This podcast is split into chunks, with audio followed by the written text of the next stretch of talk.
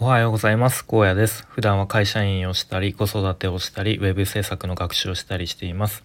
このチャンネルでは現在進行形のウェブ制作についての話や日常での気づきや学びをアウトプットしています。とまあ、この放送はですね、まあ、多分朝に公開されてるんですけど、あの、収録してるのは夜中の、えっと、2時前1時45分ですね。ちょっと今日はですねあのまあ夜更夜更かしというか寝るのが遅くなってしまって多分朝起きるのしんどいだろうなと思ってちょっと予約投稿という形に珍しくしてみようかし してみようかと思います。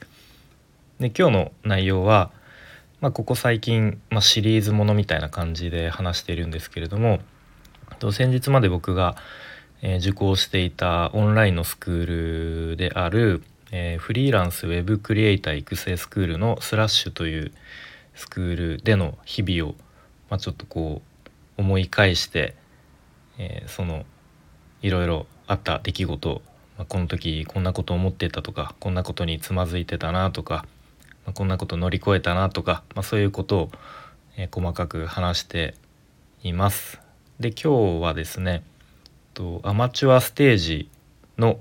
ポートフォリオ原稿作成編みたいな感じで話していきたいと思います。で、まあ、昨日までのちょっとこうおさらいというか、えー、すると、まあ、一応ですね最初のステージであるアマチュアステージのとプレゼンの基礎テストっていうのがありましてでそれに合格しないと次のステージにあ進めないというところだったんですけれども、まあ、なんとかその基礎テストギリギリで合格して、えー、次のステージに進めましたよっていうところまで昨日お話ししました。で、まあ、次がですね今度ポートフォリオ制作っていう、えー、活動に進みます。で、まあ、ポートフォリオって結構まあウェブ制作学習してる人だとあのまあ割と、うん、よく聞くというかまあなんかまずはポートフォリオをなんか作って営業しましょうみたいな、まあ、そういう流れに、まあ、結構なるかと思うんですけれどもで僕も実際スラッシュ受講する前にあの自分のポートフォリオを早く作んなきゃなと思って作っていてでその作りかけのが途中まで作ってありましたね。うん、でまあ僕がそうだったんですけど、まあ、じゃあポートフォリオ作るかっってなった時にじゃあまずどんなデザインにしようかなみたいなところから、まあ、入ってしまっていたんですけれども、まあ、このスラッシュでのポートフォリオ制作においては、まあ、デザインの前にまずはコンセプト設計からやるっていうところから、はい、始まりました。うん、で、まあ、具体的に言うと、えっと、ミッショその自分のポートフォリオサイトの、えー、で表現するミッションとかまあ、あと理念とか、まあ、あとコンセプトっていったものをこう自分の中です細かく洗い出す作業をまずはやりましたね。うん、でまあ単純にいやポートフォリオってこんなところから細かく考えなきゃいけないんだっていうのを、まあ、すあの感じましたね。はい、で、まあ、一通りそういうコンセプト設計が終わった後に次は原稿の作成ですね、うん、まだデザインに行かないですね。でこの原稿っていうのは、えっと、文章だけテキストだけでそのポートフォリオサイトを、えー、表現したものですね。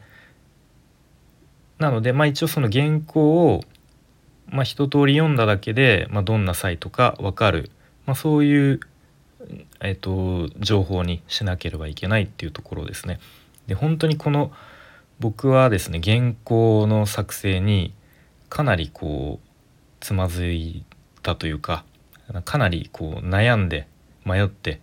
もがき苦しんだっていうそういう思い出が思い出っていうか、うん、ありますね。うん、で、まあ、ちょっと考えただけだとよくあるなんだろうなこう丁寧に仕事しますとかなんかこうお客様に寄り添ったとかなんかそういういわゆる寄り添い型みたいになっちゃうんですね。でまあ初学者だと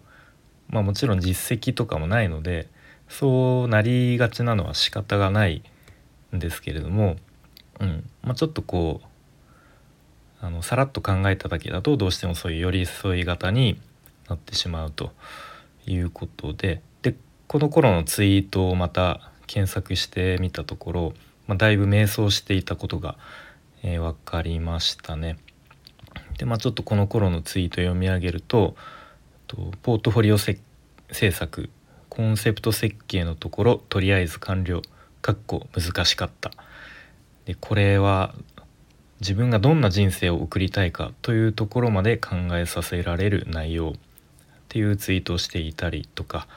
あと別のツイートでポートフォリオサイトの原稿練りに練って迷いながら迷子になりながらやっと完成。こんな感じでいいのかな。とりあえずフィードバックを待とうっていうツイートだったりとか。でまた別のツイートでポートフォリオの原稿フィードバックを何度も読み返す。今持っている武器を最大限魅力的に表現するには点々点あとはサービスを web 制作だけにこだわりすぎず web 制作をサービスのプラスアルファという位置づけにするのも戦略の一つか。なるほど。とにかく土源化せんといかんということでなんかもう 東国原元宮崎県知事がですねちょっとこうツイートに登場しているぐらいまあ、それぐらい迷走していたようですね。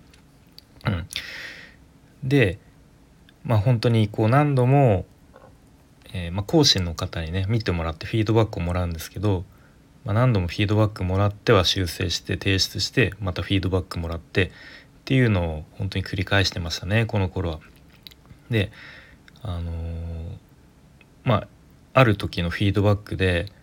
本当感動するぐらいのフィードバックが来たことがあってでというのもなんか僕の過去の経験をものすごく細かく分析してくれてでマインドママインドマップにね